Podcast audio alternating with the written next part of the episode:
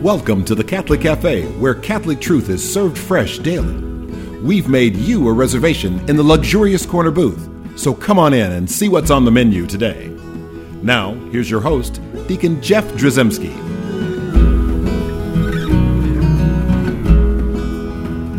Greetings and welcome to the Catholic Cafe. I'm Deacon Jeff, sitting in the luxurious corner booth of the Catholic Cafe, and in the midst of a mini series. Uh, I've got uh, Thomas Patrick Dorian Present. and I've got Ziggy Rodriguez. That's me. and we are um, we're uh, we're in the like as I stated we're we're well into our um, uh, mini series on the cardinal virtues, cardo Latin hinge, uh, the things that make us uh, help us to become good, happy, and flourishing, as Aristotle said.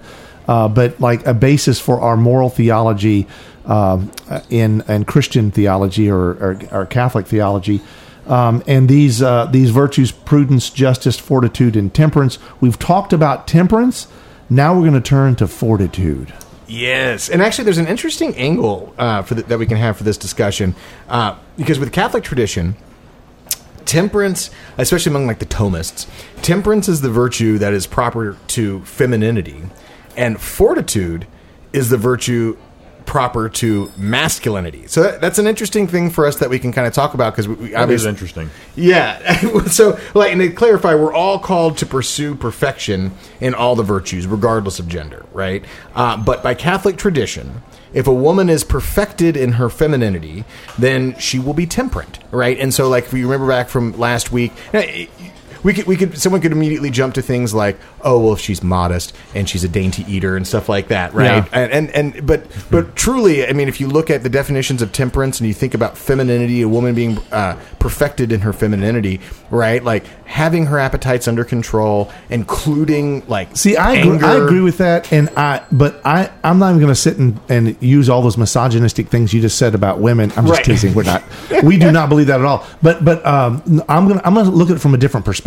Sure. Um, and maybe you haven't had this ex- this experience as much as like maybe Tom and I have, who are married.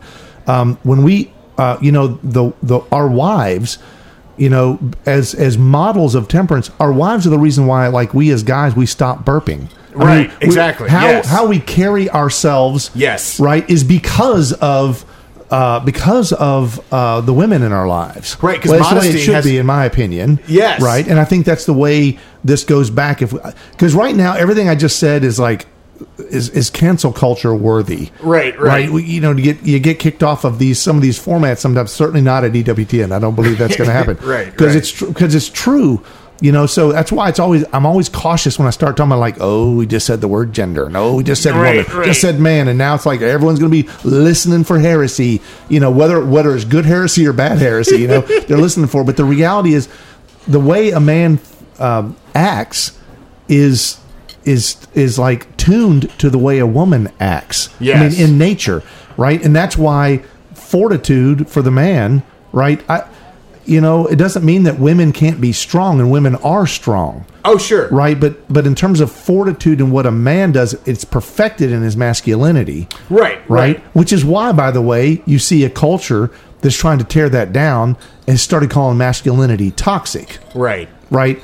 And, and creating a term to make it think like well is masculinity bad? It must be bad because we emasculate the men right. Right. and it brings gender confusion to the world it's like that's i think that's the devil's insidious plot Well, Totally. so, so like a couple of things. Like one, with regard to temperance, you know, I, I think even the, the if we if we zero in on aspects of, of temperance of like uh, moderating things like anger, uh, they, I think that feminists would probably likely say, "Oh, it's fine to say that women are better at moderating anger than men." You know, what I mean? like I'm sure I'm sure that uh, we wouldn't okay get viciously attacked for that, right? But uh, in terms of pretty much everything else though but but but but regarding fortitude, so it's often treated synonymously with uh, strength and courage, right? And but for Saint Thomas Aquinas, it's actually fortitude is best understood within the context of the strength and courage to die, uh, including as a soldier, um, but especially to die a martyr's right to die for a cause.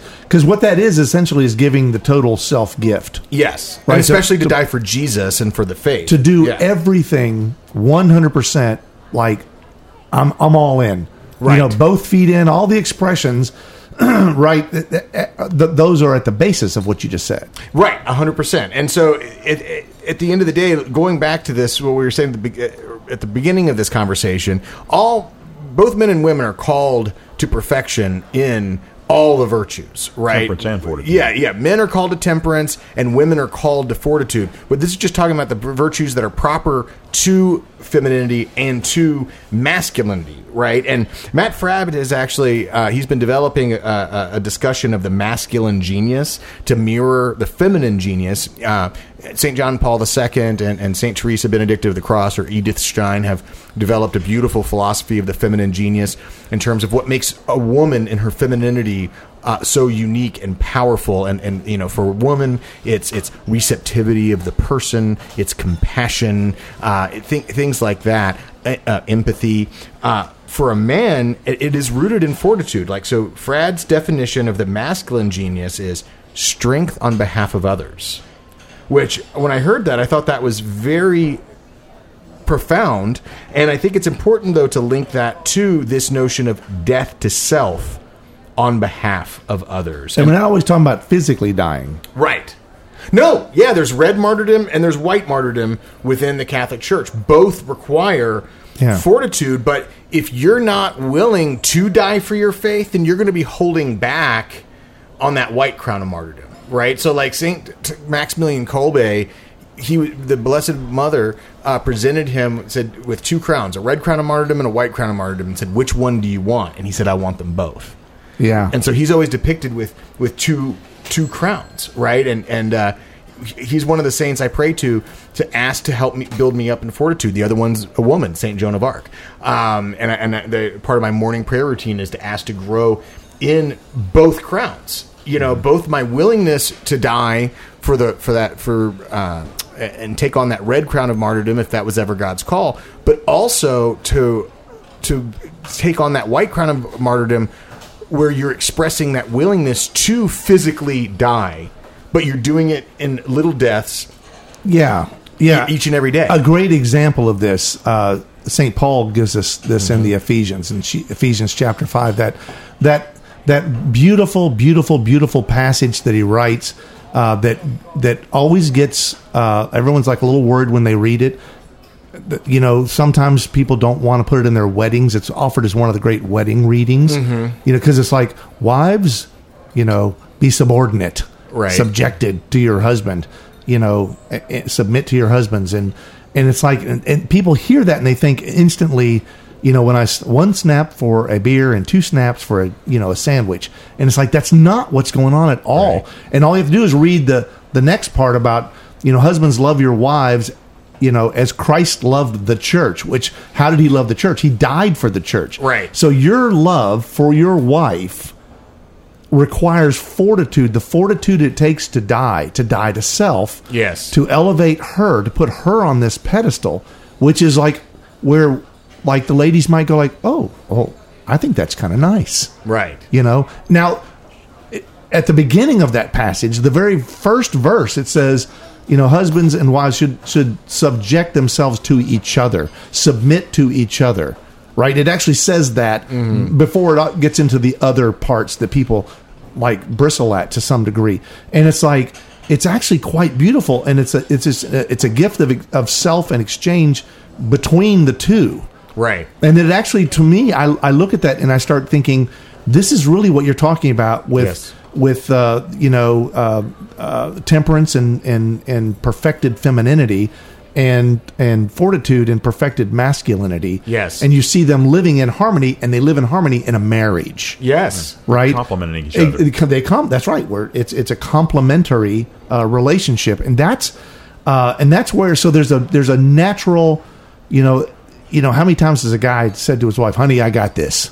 Yeah. You know, and and he's supposed to say that, right? There's there's a part of him in nature that's got this, whatever it is, whether it's the intruder that came into the house, Right. or whether it's uh, changing the tire on the car. There are a lot of things like that, you know, or whether it's uh, talking to the kid who's just been bullied. And it's like, honey, I got this. Let me go talk to him. And uh, you know, it's a man thing. Let me go talk to him about this and whatever, you know. And and so you start to realize like this fortitude. There are times th- this is why I think it's such uh, an intrinsic evil that's in the world right now that is emasculating men. Right. No, because I agree. because then it's like n- there's no one on which fortitude falls in its perfection. right. Uh, and so then it gets confusing. Right. Hence dysphoria, hence gender dys- dysphoria and confusion. And it's like all these things are working together to destroy that which God created in his image and likeness. Right? And and so that's why I think uh, you know Matt Fradd's right on with that this idea of uh, essentially, you know, total gift of self of dying uh, to self and this idea of uh, uh, strength on behalf of others. And, and the fact of the matter is, if you are afraid, I, I lived. I had to ask God to help me root out fear of death. You know, that was something that we've talked about it a lot on the show in terms of breaking through that fear of death. I it, it's because I went through a, a long season where I recognized that within myself, and I recognized it was holding me back in my uh, ability to live out my faith as fully as possible. And so, when we're praying for fruit, fortitude, you know, let us pray for um, that longanimity for death. Let's a willingness to receive death as a good whenever it is permitted, and a willingness to receive it and to die for a desire to die uh, in a way that glorifies Christ. Um, if you know when we do die, whether it's in a hospital bed, you know, uh, praising the Lord's name in our final moments, or whether it is actually laying down our life Right. for, uh, for another. God knows what He there, wills. there is an incredible piece that I experienced with like with my mom when she passed, um, where you can actually see a person uh, accept that this is this is what's happening, yes, right? And there and, and in that that acceptance, it's not like a defeat. right. It's it's uh it's like I I will now.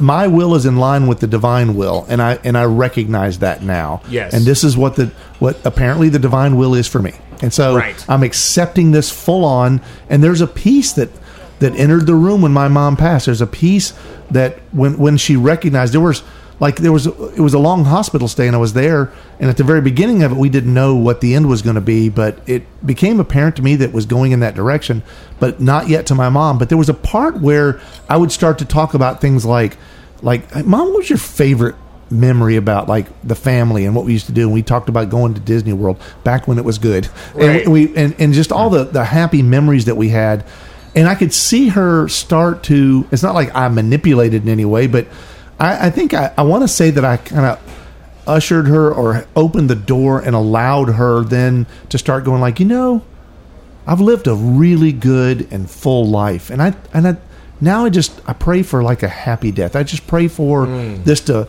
this transitus to be one of just a peaceful move, right?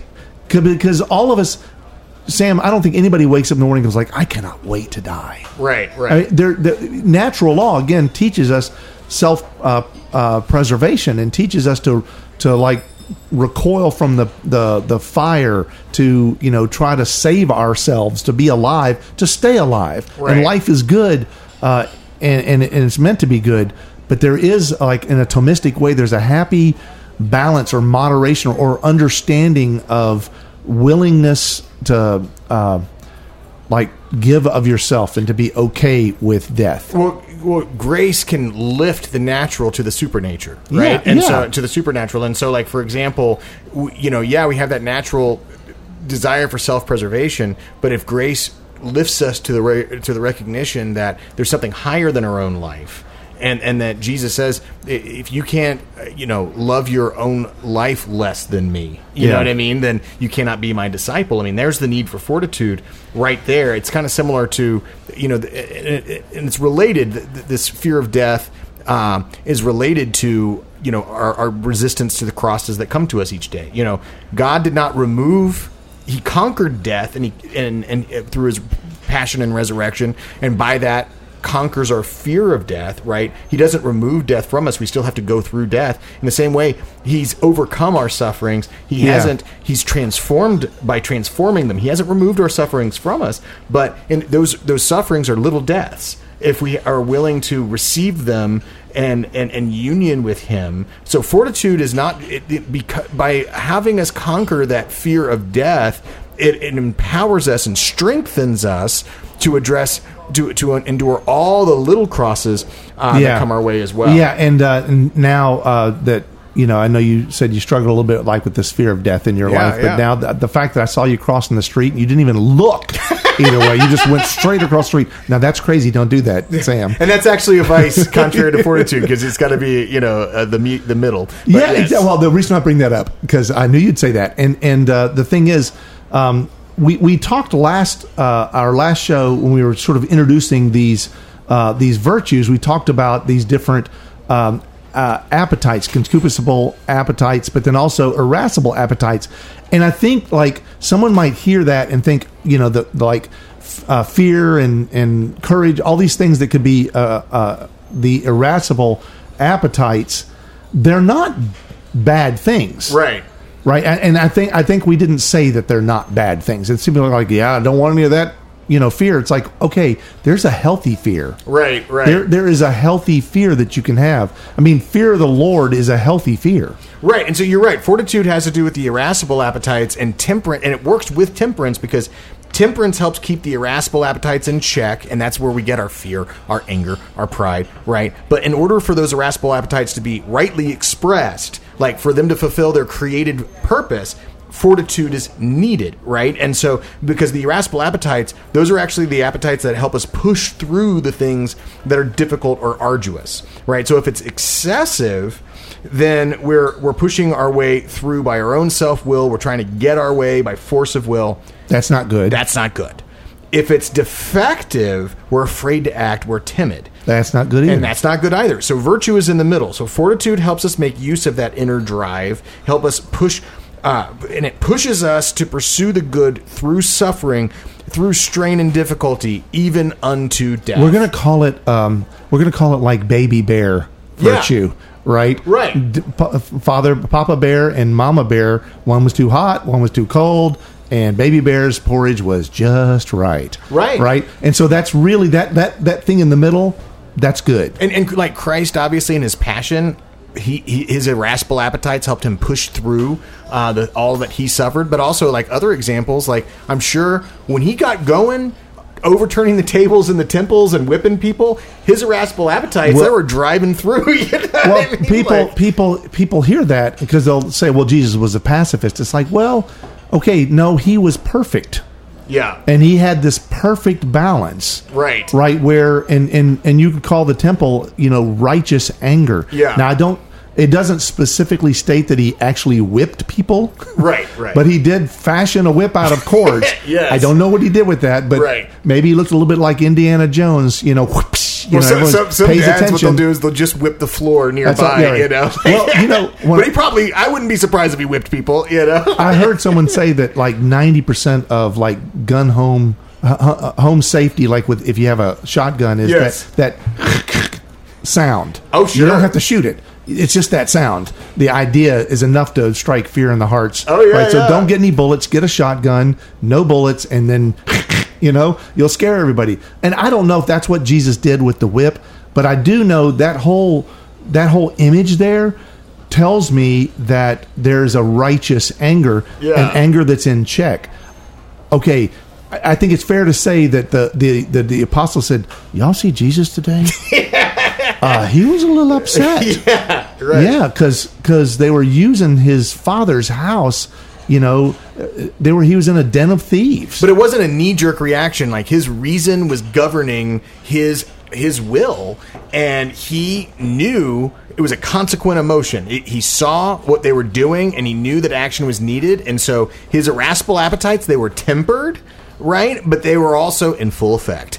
And and so there is a beautiful example of uh, how the irascible appetites can be used outside the context of of of death, but it, you know the enemy wants to keep us paralyzed. And so, like in the defective fortitude, Yes. right, where you're afraid to move, Right. You, uh, you don't want to do anything, Exactly. Don't upset the apple cart. You don't. You you want to lay back. Well, and, and he wants us to find our, our, our, our salvation here on earth among created things. Well, if I die, I won't get any more donuts, you know, or things like that. Oh, that's a good point. but, but like, but like, or, or, or like holy good things, like oh, I can't, I can't die because then you know I, I won't see my family or I won't see this and this and this. And the end of the day is it's God who ultimately has power over our life and our death, and that there we have to trust in the the goodness of His permissive will, including when He decides when our last breath will be. And and so it's really it comes down to submitting in the Lord, trusting in the Lord, and and and this is how and it, it- our Lord. What did He do on the cross? He He commended Himself to our heavenly Father, Right. right, and and and and, and breathed His last. So if we are willing to join our Lord on the cross in doing that, and and we can also break through this core fear, this dominion of sin and death, or allow Christ to conquer that within us and that that's how we ultimately grow in fortitude. If you want to grow in fortitude, ultimately, if there's the the fastest way to do it is to really be intentional about. Uh, you know, praying about the cross and, and really entering into the mystery of we our have the Paschal we, mystery. we can't separate ourselves from the cross nor should we. And this is Right. why again as catholics you know this is why we have a crucifix. Yeah, right? We we don't want to have an empty cross. Right. right?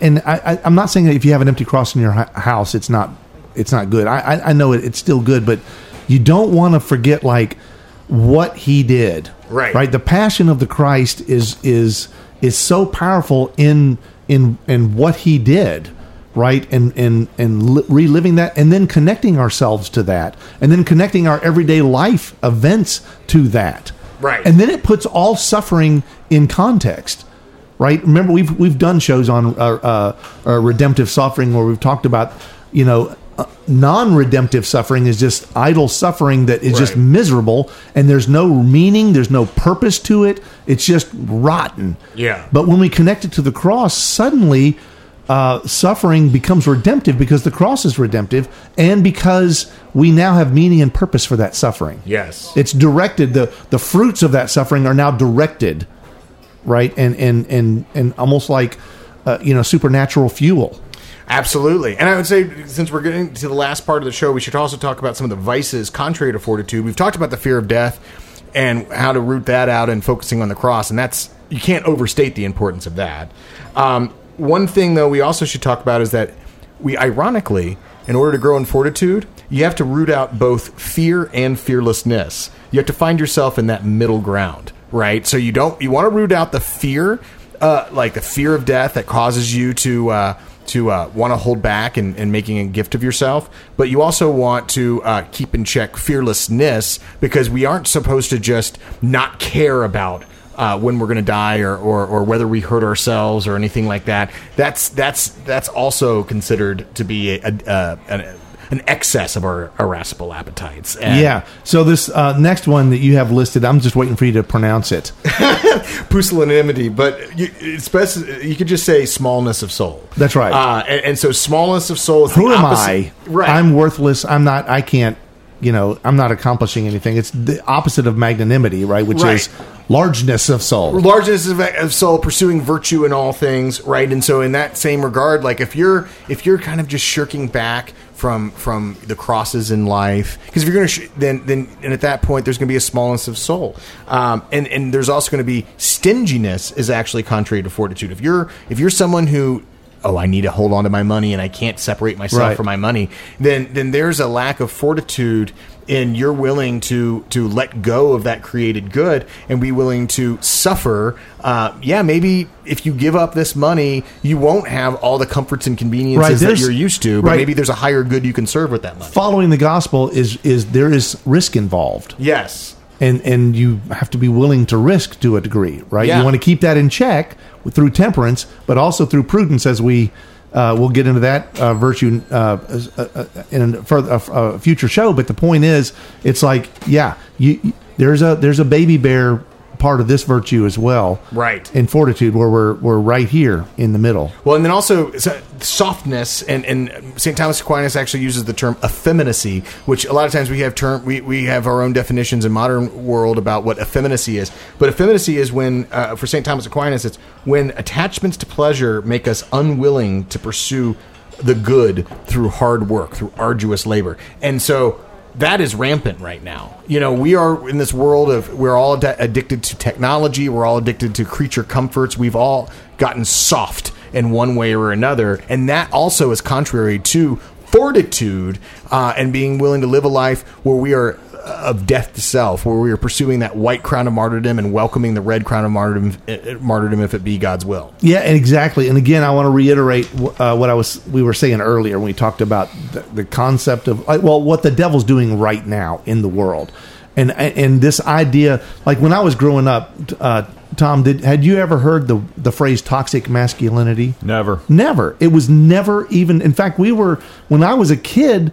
You know, would go to gym class and the you know the the coach would come in and blow his whistle or whatever, and uh, I mean we were supposed to be like like come on, suck it up, Buttercup, let's get up there, and you know, and it's like, it, it, you know, we were we were taught that you know you put hard work in. Uh, you do your reps, you do your, you know, you do all this stuff. You you you build your body up in that way. In the same way, uh, the idea of being a man and being masculine, um, and I and I'm not saying that women don't have fortitude, but, and and I'm just saying that when the devil in his insidious plot is to remove masculinity, perfected masculinity, he's attacking fortitude Yeah. at, at its core. And so what ends up happening is then you have no so then then you you turn into the the stingy uh, pusillanimous you know uh, the the person that is uh, paralyzed by fear Yes. right uh, and then then and and then when that's gone We're neutralized. yeah exactly so when the when the man no longer does it that that goes right it, it goes to the women too because then it'll be it's not something that's good Right. right? It's just not something that's good. We need fortitude. We need to continue to pray to be strong, but have it governed by temperance. Yes. Mm-hmm. And the Blessed Mother is always going to help us in finding that balance. Hail Mary, full of grace, the Lord is with thee. Blessed art thou among women, and blessed is the fruit of thy womb, Jesus. Holy Mary, Mother of God, pray for us sinners, now and at the hour of our death. Amen. Thanks for listening to the Catholic Cafe. If you'd like to contact Deacon Jeff, send him an email at deaconjeff at thecatholiccafe.com. Visit us on the web at thecatholiccafe.com. You can also find us on iTunes or follow us on Facebook and Twitter. The Catholic Cafe is brought to you by the Order of Malta Federal Association. Join us again at the Catholic Cafe, serving up salvation one cup of coffee at a time.